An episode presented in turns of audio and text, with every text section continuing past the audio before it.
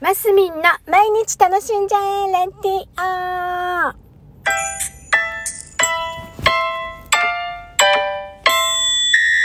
おはようございます。2023年9月、えー4日月曜日、マスミンです。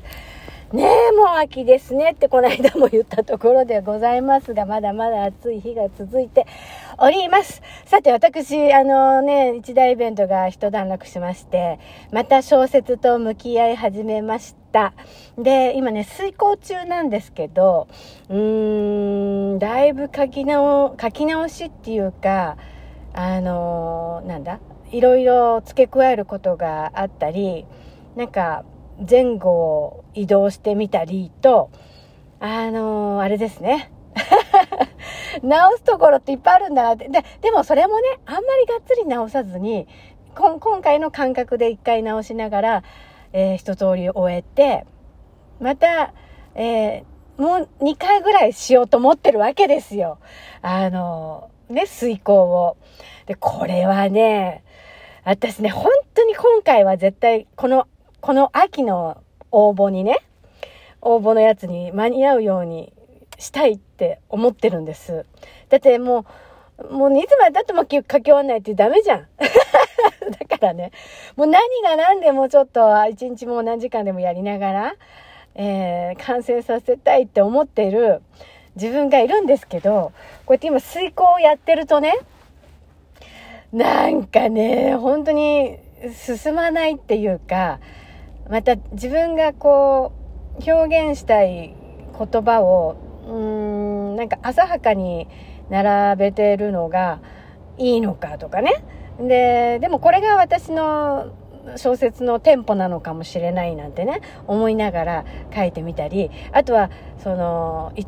いい最初の頃ね、一番最初の頃三人称で書いてたんですけど、途中から一人称に変えたんです、私ね。やっぱり一人称の方が、あの、いいなと思って。あの、読者の方が、あの、何？本人になり変わって、えー感覚を得ていくっていうか、うん、心とかも揺さぶられたりするっていう方がいいなと思って一人称で書きな、書き変えたんですね、途中。だから、スタートの辺がなんか本当に、なんて言うんですか？三人称ってこう、俯瞰して書くみたいな感じなんで、なんかこう、自分が知り得ないことを書いちゃってたりもするんですよ。だからその辺を、なんかこう、なくしてみたり、なんか他の人が喋ったような風にしてみたりとかね、いろいろ、なあ、大変。思ったより大変で、遂行は結構ちゃちゃちゃってできるんじゃないかな、なんてか、勝手に初めてのね、今回小説書くなんて初めての挑戦なんで、あの、えー思ってたんですけど、えー遂行することで余計、うわ、大変さを感じております。で、やっぱり何せ初めてなのでね、あの、え、こういう場合どうしたらいいんだろうみたいな感じでまた調べたりするわけですよ。あの、他の人の本読んでみたり、えー例えば小説の書き方っていうような感じのブログだったりね、コラム的なの読んでみたりね、ああ、なるほど、そういうことか、とか思いながら進んでるわけです。まあ、ね、初めてのことってやっぱり大変なんだなって 改めて思うし、あの、小説ってやっぱりゼロから1を生み出すので、うーん、大変、大変というか楽しいんですよ。私多分ね、言葉とか好きなんでしょうね。でもね、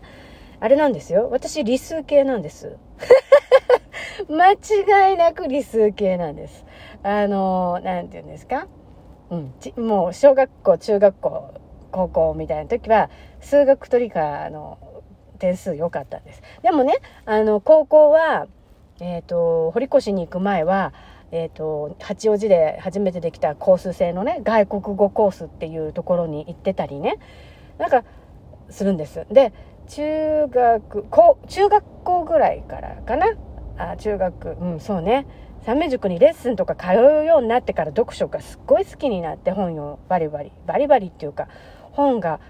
好きだったんです。で、今でもね、本ずっと読むんですけど、読むからこそ小説を書きたいと思った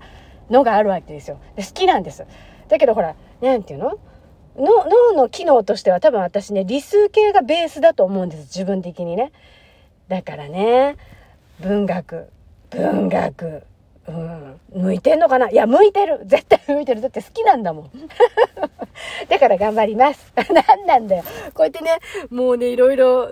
迷い、迷い苦しみってわけじゃないけど、もがいている私がおります。はい。頑張ります。今日も、あ、今週も皆さん楽しんで、ますみんでした。